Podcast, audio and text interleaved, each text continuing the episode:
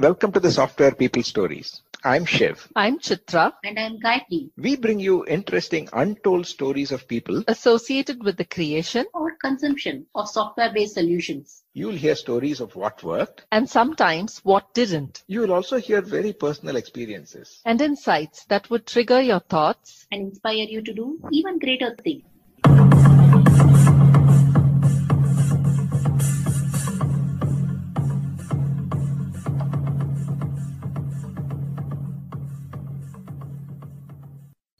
Welcome to this episode of the Software People Stories. I have a very special guest today, the Chief Architect of Aadhaar, Dr. Pramod Varma.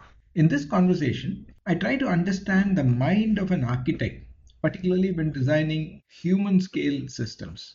He also shares tips on how to become a better architect by focusing on some key basics. Listen on. Welcome to the Software People Stories, Pramod. I've been waiting to talk to you and then understand what is Pramod Varma as a person and how your hmm. own evolution has been in terms of creating these scalable systems. And in one of the references, I noticed that you're called as the scalesman. So normally we start with a self introduction as to how you got into IT and also your background, whatever else you want to share. And we can take the conversation further from there. Okay. Yeah, no, pl- pleasure to be here and absolutely. Happy to share the journey and happy to share the learning. I'm still a hands on person, so I can totally understand what life of a software engineer turning into technology tech leads and then later architects and then probably even technology entrepreneurs and businessmen. You know they all you morph yourself into all these things right? Uh, yeah happy to share. So let me start. I born in a small town in Kerala, grew up there, didn't even know, didn't even hear about IIT and all that thing when I came out. And all in uh, Malayalam medium as well. It's not even English medium. So I, Mhm. I, I didn't even study English medium. So it was a little bit hard in the early days to be able to understand what you want to do. You realize that you have a capability, you have aspiration, but you are in a context where everyone around you is just doing small things around you and small village or town that's what happens and there Mhm. there's nothing much going on. So uh, Mm. sometimes it gets tricky. And then so i broke away went into my masters and did my applied mathematics and then i wrote gate and did mtech computer science. But i think the my programming started my first experience of programming actually frankly was in high school when one of my friends friend's brother brought a programmable the early days of gaming console. Uh, Mm. punch in and create a little bit of your own. I didn't realize it was programming. I didn't realize it was more of a fun thing we were doing trying to create your own uh, games or trying to create your own sort of uh, configurations in that sense. It was not complex. It was pretty straightforward then subsequently again got when i started my math uh, masters applied math because it's it was applied math i, I started with uh, fortran fortran was it's, it's a scientific language that time. So Probably reveals our age, but I know dinosaurs, but but I think that gave um, very interesting perspective about getting the machines to do something interesting and uh, complex, computationally complex, especially with Fortran, in a jiffy, right? It's very so easy to do, and then you get a thrill out of it that you get Yeah. to do. That is when you realize that you like it, you you want to be able to continue doing that. So I went on to enter Computer Science because of that shift. Because of I also did pattern recognition, Fourier transforms, some of that during M- MSc itself because Okay. of applied mathematics, right? So it was uh, including discrete maths and regular expressions and context-free languages, context-free grammar, uh, context-sensitive grammars, all that good stuff about Turing. So I already got enough exposure by my math masters itself that computer computer science is something which I want to take it up, and then Okay. then shifted there but after that it was of course because i was doing computer science i knew you had to do formal course in operating systems and multi-threading and by the way i was working on uh, pdp level VAX that again new guys would wonder never heard it uh, yeah they were the machines of that time right. uh, they were very uh, after IBM and digi- digital DEC machines. Then obviously started with 1K, 32K, 64K kind of memory PCs. By the time PC had arrived and Windows, early DOS machines were already in play. uh, very much. Windows 3.1 had already come out late 80s, mid 80s, I think, right? That's when they released. India already started seeing this coming in very early. So we started programming there also. So quite a lot of programming I did. But I think then I joined Infosys. So Infosys hmm. was a very transformation. It's very weird. I happened to work in the education research team where I was, because of my PhD, I was also teaching, teaching the new joinees in Infosys. Yeah. And as always, my mom is a teacher and my grandmother is a teacher. Everybody's a teacher. Teaching is the best way to learn. So you have, and we recruited only IITians then. So you had these people who cracked the best exam in the country and then thought they had done with their education. Why the hell am I sitting in training classes again? So they really had no interest. They just wanted to get into project and go abroad or whatever they want to do in 94, 93, mm-hmm. 94 time. But teaching them was both challenge and it was sort of raises your bar in terms of ability to articulate, ability to explain concepts the mm-hmm. fundamental set theory based on which RDBMS was built, for example. Yeah. Uh, unions, SQL, you know, join is nothing but creating a, a set, uh, you know, intersections and so on. So how does how, that abstractions helped me? I think doing PhD also was, I feel, was very pivotal mm-hmm. in getting abstract thinking very solidified. So okay. you patterns and your ability to abstract that pattern and reapply came from my PhD onward. Subsequently, of course, teaching also necessitated that. And because I was teaching, I also got a chance in as early as 93, I was working, early 94, I was already having internet connection. And I was programming very early CGI programming. If you remember that early days of uh, using at that time pre Mozilla, pre Netscape days, the Mosaic browser, mm. uh, and the early the HTTP daemon that we used to download from uh, CERN. So CERN yeah. HTTP server and Mosaic was our tool pretty much, and a okay. C program. You write C code and mm-hmm. put it as a plugin to the HTTP daemon, and mm-hmm. you run it run it as a programmable web server at that time okay. to create dynamic pages. So I then Nandan caught hold of me and said, "Hey, you are already coding Internet Dynamics, so why don't we try?" This was uh, early '95 when we referenced internet banking experience. Okay. okay. Building how consumer banking would dramatically change. So Nandan was one of those visionaries. You could see, you know, that changing. And we did this and we showed it off to bankers, and bankers obviously we were way, way ahead of time.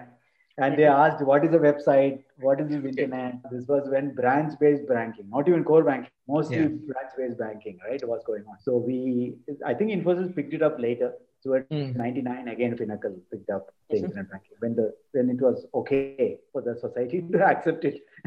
but because I think that I think the early days of my PhD and early days of Infi teaching, I think was the fundamental shift in my mm. not normal programmer.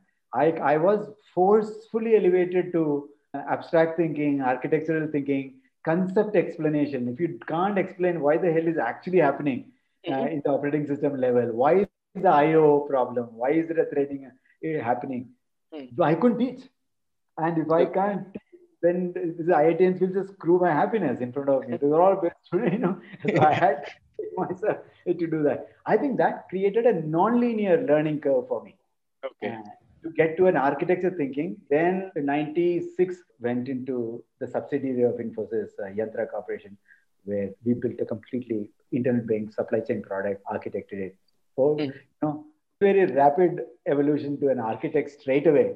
And yeah. I didn't spend much more time traditional coding, and I never became a manager. I don't even call myself a manager. I can't deal with project management and people management. I mentor people. I love people. I mentor people, but not the traditional project management constructs of a system integrator company, SI company.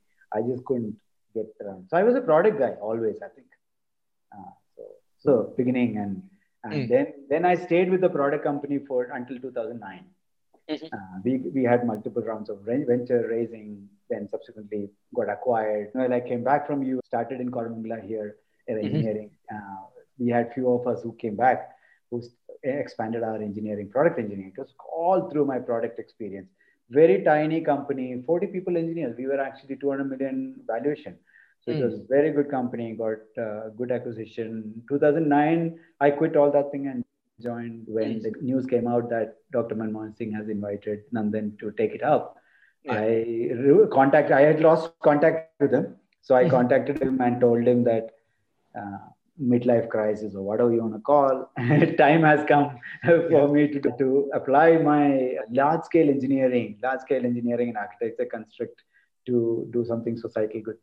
Uh, then onwards, everything else is uh, public good creation. Yeah, wonderful.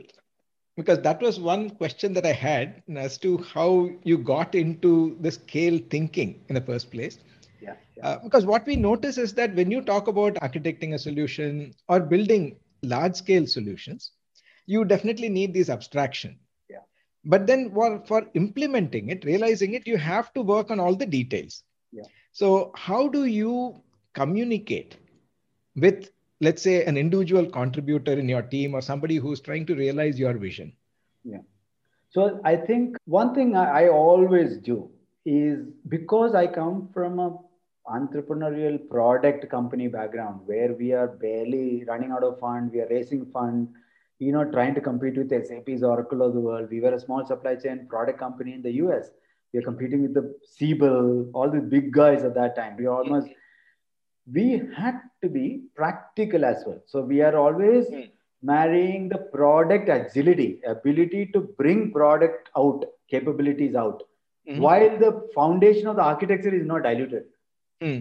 So you want an ar- because product companies, unlike projects, you don't get billed for building and you don't get billed for fixing bugs, Mm. right?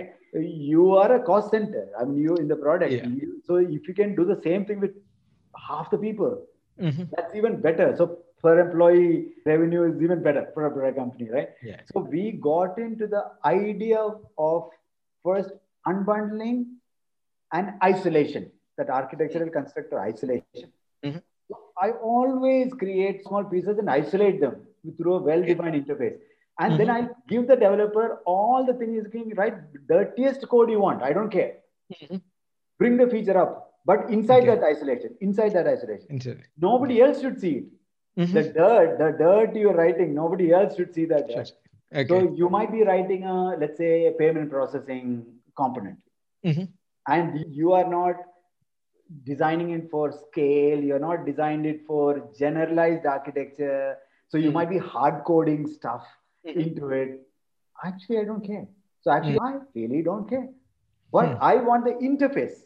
First of all, is it a component atomic yet? If not, break it down Okay. break down the atomic pieces. It's like the class design with the interface without the implementation. That I am very particular about. So I get my interfaces correct. Mhm. Implementation can be dirty. So I tell Mhm. people that you, quick and dirty implementation is because that's the reality of life. There is a release plan, there's a customer, uh, there something has to go. Sales guys have already promised thing you can do. Mhm. These are realities of life. So you have to get implementation. But what I bet on is two things. My interface is solid. Mhm. My automation is solid. And I come from a world of interface automation, where Mm. again, throwing people at testing was not billable in a product company. okay, so we Mhm. couldn't Mhm. we couldn't go and tell customer, oh, we have hundred testers. Screw you, man. I don't care. So it's very important. So we we were we had hundred thousand test cases in our products, completely automated. So we are entirely API driven architecture. We, we can work entirely on API and every API was automated. So we Mhm. were so ahead of those two bets. API, which is the interface, Mhm. how to design atomic interfaces Mm. and how to automate it so that you can write bad code and you can actually refactor without worrying. If Okay. you don't, if you don't, have the ability to refactor, Mhm. so bring the ability to refactor through Hmm. interfacing and automation. If you Okay. bring interfacing and automation, you can write dirty code. I don't care. I'll let Hmm. you refactor, let continuously refactor, where you bring scale, you bring security. You you can't put the most advanced encryption initially. So you want to Hmm. go with a quick customer table, user table. Yeah, yeah, just keep doing. But Okay. eventually you have to say, oh no, user email has to be encrypted. You can't keep Hmm. the database like that these days. Mhm. But no chance of asking these perfections that they want. Hmm. So refactorability was an essential thing of a product, and especially with product company, where your product is not going away from you anytime soon. and all the bugs you create are yours only. Yeah, Like, right. right? Uh, so everything is an overhead. More bugs Mm. means more overhead. That's all is Mhm. going to happen. So we had a very good understanding of what it means to bet on interface design and automation. Only thing, if you don't know anything else from this talk, please take these two things out. Please. Okay. design atomic inter Yeah. break it down, design atomic interface, automate the hell out of it first before you even write any code. Yeah, that does sound very easy when you listen to it, but then I can already see a few other gray areas that probably need to be addressed along with this. You know, for instance, when you say architecture, modeling, or you're trying to represent it, two aspects. You know, one is you're trying to solve a business problem. So, which means that there is a certain amount of domain knowledge or domain related peculiarities, maybe the constraints, maybe it is the regulations, or maybe it is the way in which the industry works, etc. How can one quickly grasp that and then try to build it in the model? And second, just like you mentioned for the small services, saying that once you have your interface and the contracts all defined, then you can keep refactoring and evolving. Does that happen in your mind with the architecture also? Yeah. So first point, let me answer the first question. Okay. I have always believed, and it's one of the maybe it's one of the reasons why I could succeed uh, in the industry is also that I never was actually a techie techie. Mm-hmm. I was always a sales guy. I was always a business guy. I could Mm. always understand what the domain aspects were, and I was very keen to learn. And I would never say, you know, somebody will give me a PRD uh, product requirement, and I'm only interested in some Kafka and database and all that thing. No, that actually I said, no, they are incidental. According to me, programming languages and tools were incidental, and people will keep creating newer ones. Okay, Yeah. what are you trying to solve?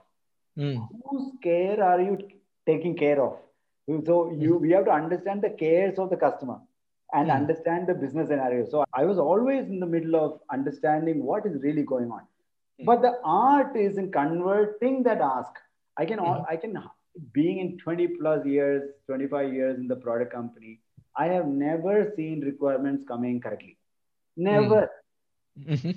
Nobody tells you requirement correctly. Everybody tells you the elephant from their view. Little bit here, Mm. little bit there, little bit there. So Mm. our ability to not take the requirements of a customer as is is important.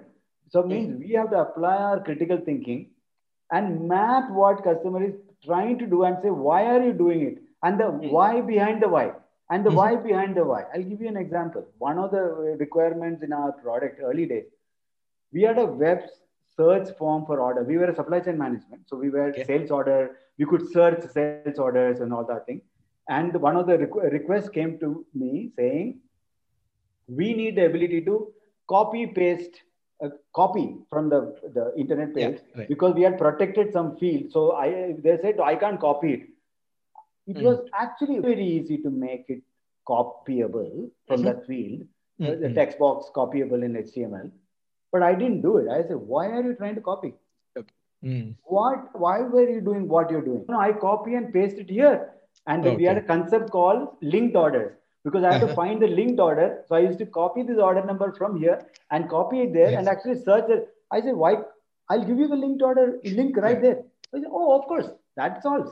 Yeah. So this is an important because by the time it came through tech support to our product management to as a PRD, the ask was this: make the text box copy pastable.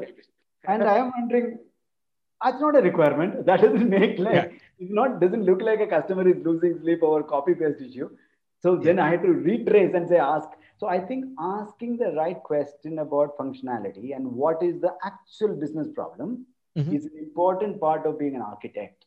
Mm. And second, never take it in the face value. Okay. Always ask more questions about what if this is a different product? What if it is slightly different domain? Because our product, because of our architectural, what we call generalization of the architectural construct, Mhm.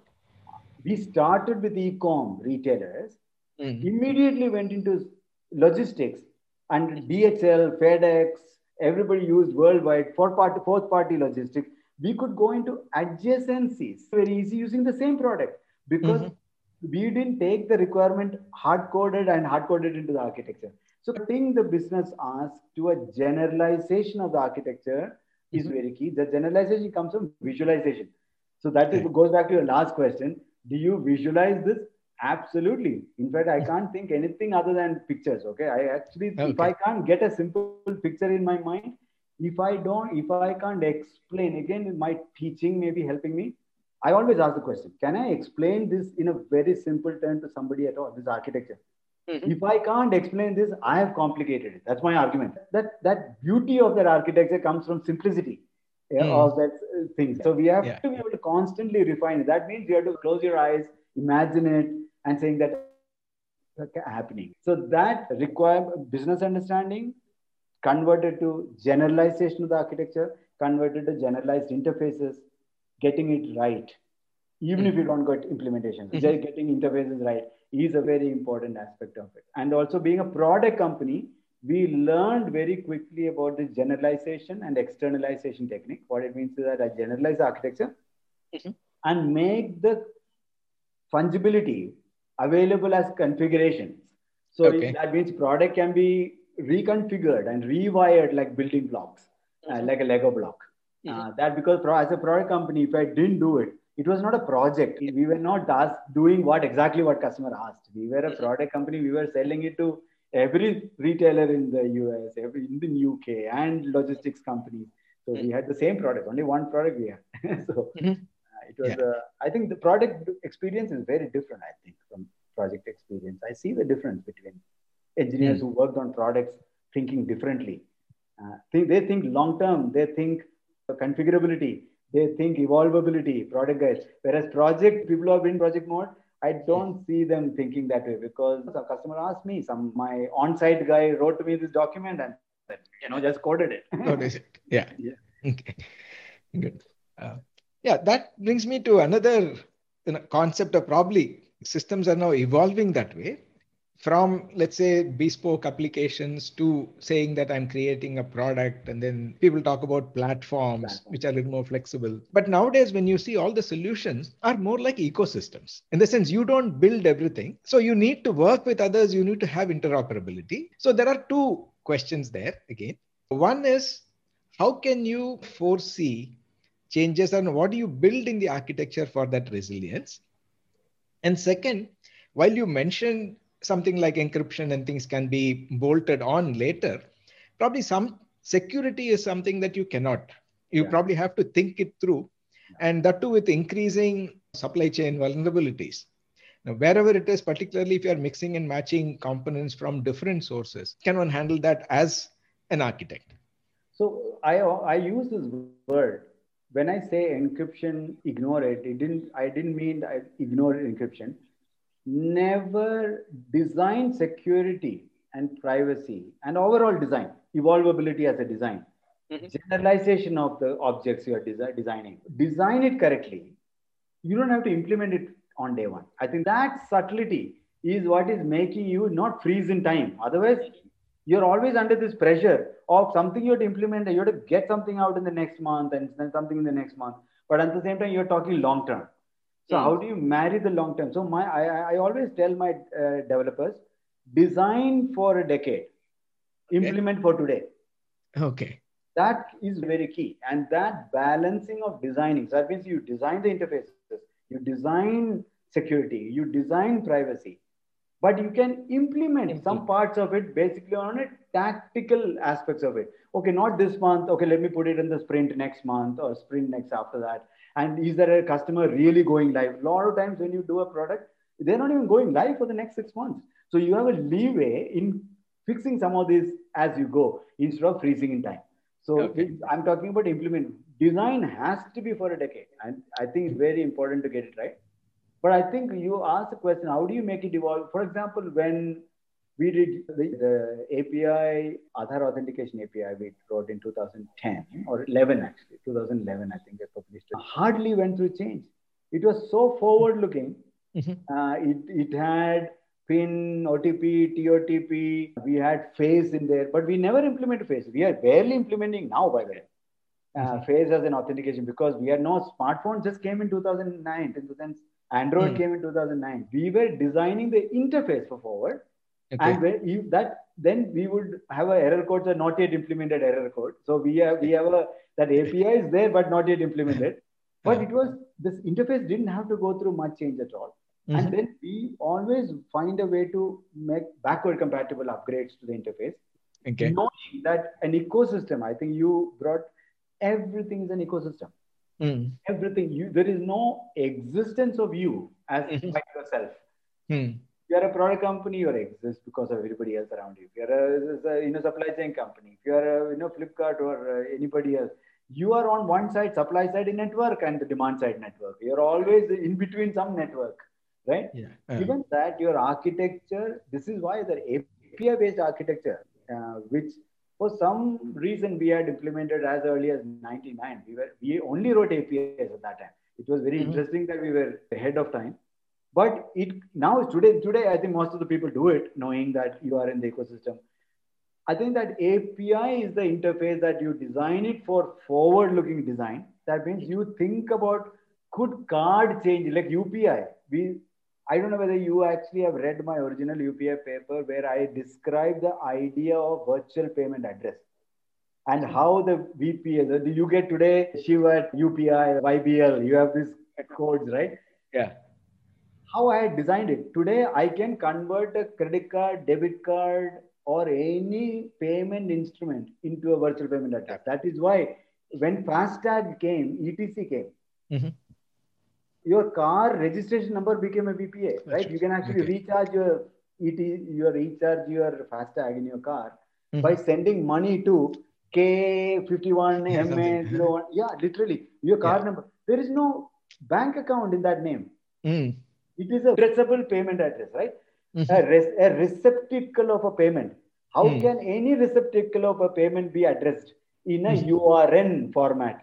Okay. You, you, you know, normalized format Yeah. was what I wrote in 2014. So that was very powerful because that is what you think about it. You think about how can newer ways of doing things can get nicely into the same design. How do you generalize it? But we implemented none of that at that time. Implemented only minor part of the spec. So it's very important that implementation is where you get leeway. Design, you don't get leeway. If you don't get the design, your house foundation itself is weak. Mhm. That you are you can't patch foundation. It'll crumble. You know, it'll, that's what will happen. Okay. Yeah. So that throws up another question. Nowadays, you know, everybody wants to be agile. Yeah, of course. okay. And one of the things is then don't spend a lot of time on big upfront design. Yeah. Okay. Make failures. It is okay. Keep releasing. Keep evolving. So, what is your perspective on that? Yeah, of course. If your design takes months, then you have a problem because nobody has patience to wait for it. Frankly speaking, uh, not all design, some design might take long, uh, but not all design do take that long. But uh, I am still of the opinion that if you design correct, your coding time is dramatically slashed. If you design correctly, if you're if you're automated fully, then your fixing time and enhancement time and uh, refactoring time is Hmm. dramatically reduced because you can confidently refactor knowing that your uh, regression suite will catch. Otherwise, you are expecting some human being to test it. You are scared of touching your own code. That's what happens after some time. You know, sort of write only code only once, right? Yeah. You, uh, then you start putting big if statements. If this, then else, and all will happen because you mm-hmm. can't. I don't know what is going on in that code mm-hmm. because you're you, you i think testability is what is causing this fear. So i would actually argue that taking upfront design time can't be months but design time is essential mm-hmm. absolutely essential. It's Mhm. it's a wrong thing today to say get start coding and we design it later. That's stupid. I know national scale system can happen i can tell you. If you are dreaming of a national scale system eh, or uh, if you are dreaming of becoming Paytm or if you are dreaming of becoming Flipkart or a PhonePe, uh, you can't be the foundations of the design and also the DNA of the engineering matter more to me at that time. Uh, Mhm. because the DNA of engineering is to get good design thinking right, good interface and automation as an en- DNA, then we can let literally let people so uh, unbundle, isolate, interface, automate. Okay. Then you write whatever you want. Also, the uh, young engineers whatever they taught you in college is probably all wrong. Uh, they taught you how to code, how to do indentation, and it's probably even scored you for indentation. It's a sad thing. or curly parenthesis missing, the teacher cut a half mark and all. Totally useless. now you think about interfaces, think about design, think Yeah. about what our interface also takes the ecosystem play because Mm, mm. interface is not only outside ecosystem Mhm. even inside your own organization you have other systems Mm, so interoperable you are not never alone so and whereas manufacturing world has done this really well imagine the car guy toyota guy is not building all pieces of the puzzle by himself Mm. toyota is procuring that large scale anything that is happening at human scale manufacturing building houses. You think you're building houses the guy who built bricks and windows and Yeah. you know everything is interoperable. You can actually build so anything human scale is always interoperable. That means they all assume that Mhm. we can't be solving everything. We are only one part of it and we should fit in nicely.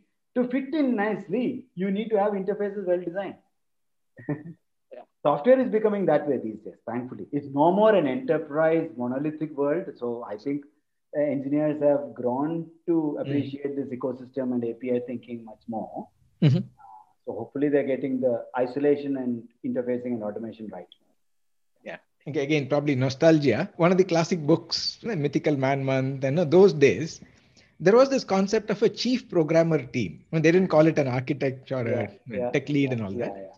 Versus designed by democracy or designed by consensus. So, for large systems, or even probably smaller systems, even within an enterprise, should there be one architect who conceives everything and then realizes it with a team, or can it be done by a committee?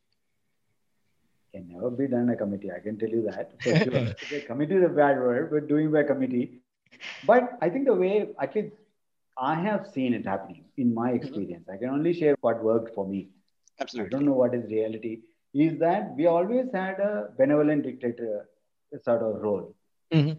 who brought very who brought consensus among younger architects. So there are let's say there we have five modules, Mm. and there are five modules who are working on it. There are some young architects, but there is always someone who is Mm. making sure the coherency Mhm. and the long-term views brought in and the experience of being in that system being Mhm. architecting customers screaming at you something blowing up when you did a patch release some other customers complaining now in Yeah. product all these experience are brought by senior people Mhm. so it's not a bad idea at least for me it worked very well that some one benevolent dictator there mentoring guiding but occasionally making if there's a conflict resolving saying no let's do it this way it's not a voting business i Yeah. heard both sides i heard all of you and here is my directional uh, thing to do uh, i think it's required otherwise you don't get the coherency coming in but if there are completely independent modules which have Mm. nothing to do with each of them can have their own team i mean Sure. not that one pyramid structure has to be created i'm not saying Mhm. that at all Mhm. uh, at least a, if there is a unified integrated product one chief architect would help Okay. Uh, yeah but that has to be Yeah. not a uh, uh, one other thing again i think this is very important the chief architect should not be in the line of uh, management Ah. what it my- means is that i should not if i am the chief architect i should not have people reporting to me Mm. actually people who i never had people reporting to me by the way Mhm. in Mm. my 25 plus years Yeah. but I had a lot of people I mentor, I have a lot of people I drive architecture with. So having an engineering management different from the architecture is good because then you can only mentor. You can't bulldoze. You saying that I'll screw you on your re- uh, performance review next year and all. It can't happen. No, because Yeah. you're only you have to convince through intellect. Right. you have to con- Right. because that guy doesn't have to listen to you. Uh-huh. That is a good setup. Yeah. not Okay. a full democracy, but it is a mentored, guided democracy. I think that would work well. Okay. Not a pyramid management structure, for sure. Yeah. Okay, good. So far, you shared a lot of good practices you know, that people can use. So, from your experience, do you have any horror stories of maybe deci- design decisions or architectural decisions that went wrong or uh, that were invalidated when you actually went out to the field? Or... I think many, I would think many, many experience actually that way. At least Uh, maybe one or two. So I'm we, trying we to- try to keep the conversation a little light. So some of these things, you know, tell people, uh oh, I also did that. Yeah, no, I think I'll tell you one of the architect, early architecture learning I had. Uh, this is in 2002. Uh, 2002, when we had Hallmark as our customer in the US for the product we were selling. And Hallmark has the biggest volumes coming in post Thanksgiving, around Thanksgiving time, through Mhm. Mother's Day and Mhm. Valentine's. You know, that's sort of the where the especially we were on the flower side of the Hallmark. Hallmark uh, Mhm. in the US had flowers and cards. Uh, so the flower side. Yeah. And so one of the things they had was they had a very interesting scenario where our because we were API based engine, we had incoming integration and outgoing integration. Okay. Okay. And we had our incoming integration from their website, the flower ordering website, Mhm. into our order management. And then Mm. outgoing integration to their warehouses to Oh, actually okay. And Okay. also to their uh, infrastructure like sending SMS. So at that time it was email. So we were sending emails. So Mhm. we had an SMTP server configured in their production. It was not a SaaS offering. It was Okay. a, all 2002. It was a Mhm. enterprise product. Mhm. Then one of the design decisions we had is the flexibility. So we I wanted a lot of flexibility because we were early into the product. Mhm. But flexibility backfired on us. That is the experience we had Oh, when okay. The index we had no what we call debuggability, manageability, or debuggability at scale. What it means is that we have a production running, and production is not in our control. We are a small product company, 40 people sitting in Boston, sitting developing product. These guys are somewhere running their own data center, their own website. One day call comes. Mm. Or your order management, order taking API, order confirmation API is extremely slow. It is slowing down like crazy. Imagine what would that en- what would a small engineering team sitting here? We have no access to their, their production center. And It's not a SaaS where today that is one of the messy things people do. People go straight into production, uh, do SSH, try to do log files. We were not allowed to do because we had no legal access to their environment. Yeah. Forced. And one of the things we couldn't do anything. We just didn't know where it was. What do you mean by slow? What, Mhm. what is actionable when somebody says something is slow? Yeah, slow. Huh. I don't know. Yeah. And we had to send our chief scientist, one of the performance chief performance scientists, a wonderful guy, Chinese guy, was brilliant in there. Sent to physically to Hallmark, that company's headquarters. Go Mhm. sit there with them. And of course, we CEO immediately called and said, "We are not going to charge you because your problem is our problem. We will make sure is not a service cost or anything. We are sending you the best performance guy. He'll come." When we debug, what was the issue? It was extremely simple. The call was coming from website to us. We were making a call and we were making a synchronous call to an outbound interface. Uh, Okay. That interface, that system, somebody had brought it down for management or night. So every evening they used to have that guy didn't know. So the one thing I realized that two things you have to build in any interface design. External, especially outbound ones. Mhm. Always make it async. Mm. Okay, that means you are not holding up your thread. Otherwise, it was like Silkboard. Everything was being piled up, piled up, piled up, piled up, piled up, and all the threads were busy, and we were crashing. We didn't have any other, uh, nothing to do with us. It was simply because Yeah. that SMTP system was actually being maintained. So every window they will do some restart, and suddenly ripple effect all the way to the website. Okay, so asynchronous design, asynchronous interface design was a fundamental. That's one I learned about very quickly. We had to do async. Second, how do you do? How can we not send human beings to customer side? Because what will happen if more and more issues start coming? Small Mm. product company, we will all we will be in plane. We would not have anybody coding. So I built something called a traceability architecture into the system. It's, it's not a Java traceability. We didn't do Java-based traceability because production we can't do. Mm. We built an extremely lightweight, in-memory trace. At the thread level, we can turn it on. And we could turn on and it would generate small independent trace files just enough, zip it up, and Mhm. with the customer consent, send it to us in our tech support. Yeah. Okay. When everything is going on, when Yeah. Customer website is most peaked at afternoon or before Mother's Day. You can't say put a debugger in the system. So how do you do a lightweight tracing, lightweight debugging? In Mhm. flight debugging Mhm. was another second learning. These two patterns I had never realized before, before Mm. 2002. Okay. Design patterns. Yeah, so yeah. we had to do it at, in 2002. Now, of course, I tell everybody, don't assume the other side is working. you know, you have to make sure. And especially with the ecosystem and networked architecture, Right. you are only one piece of the puzzle, and Mm. you don't know due to what effect your cost your is being slowed down. So how do you bring resilience and debuggability at scale? Uh, Yeah. Was an important. Okay. Yeah, very nice. So normally I, I have one favorite question that I ask all our guests as the last question usually, saying that your career advice. Now, in your case, I think you've already given a lot of tips and a lot of areas that one needs to probably specialize in or even thinking, etc. Is there a quick test for someone who's either considering becoming an architect or somebody who has started as an architect? Am I a good architect? How do I find out? Or can I be a good architect? Is there anything that you would say, at least quick aptitude? The, the three I, I was telling you right. The three things, not none actually four things. I'll talk about four things. One of them is actually deep knowledge of the computer science, Mhm. inevitability. Mhm. That is obvious one.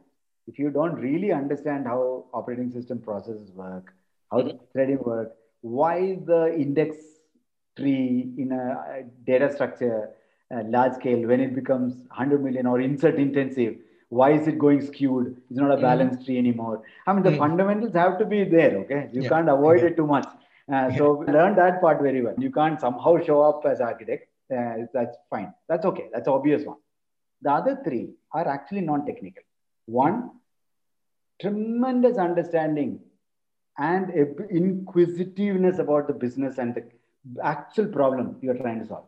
Okay. Huge. If you have not been a, question asking guy, if you're not the guy who's been asking questions with customers, wanting to, how does the hotel industry, oh, you're in the hotel industry, oh, you're working in Swiggy, how does it work? How does it work? How does menu get represented? How, what's going on? If you're not one of those guys asking business question of what is really going on, what is the problem, where are you seeing issues, you are not going to be a good architect. Second, the second part of it, if you are not able to do this abstract and reapply, Mm. it's somehow maybe you can test it through trying to redesign. Let's say you don't understand UPI at all. Maybe you can try, if you were UPI architect, what would you have tried? And then do a comparison saying that Okay. what did I get it and what did they do? Uh, is not to do a plus and minus, just to see if you are also getting the idea of abstractions correct. Okay. The Mm, second part is abstraction. And the third part is the visual and communication element. If you are Mhm. not, if you are not been standing up and presenting in sales calls, Mhm. If you are a, one of those guys who are getting called in sales to explain concepts, you are probably a natural architect. Okay. That means you can't be an architect without having the ability to visualize it and articulate. The ability to articulate in simplicity, simple terms, explain to people Mhm. and why you're doing what you're doing. You can't just say, I know computer science, this is my way, I'm just going to do it. I don't know how to explain all this shit because customer doesn't understand tech. Okay. Yeah, customers never understand tech. They shouldn't understand tech. So I think the idea is that so these three characteristics are very key. Deep appreciation of business care and lots of inquisitiveness. Second, abstracting power to reapply patterns. If you are seeing Mhm. patterns, you should be able to correlate patterns. Okay. Mhm. Third is ability to visualize and communicate. If you are one of those guys who have been getting good kudos about your presentation skills, ability to talk, maybe you, you're good. good. yeah. Other than computer science being foundations. Okay. That is the fourth one. okay. Thanks a lot, Pramod. I think that's about all the time we have for now. But I'm sure there are enough topics that can spawn off more such conversations. Hopefully, we'll Thank you catch so up in the much for future. me. Thank Yeah. you so much. Thanks.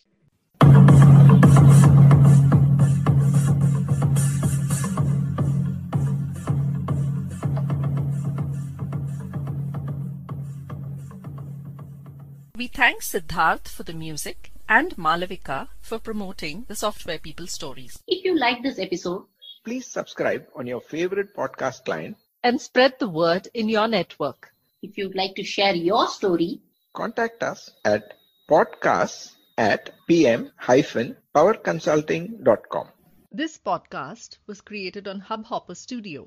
If you wish to start your own podcast for free, visit www.hubhopperstudio.com. Hubhopper is India's leading podcast creation platform. Start your podcast with Hubhopper Studio and you get your voice heard across platforms like Spotify, Gaana, Google Podcasts, Wynk Music, and more.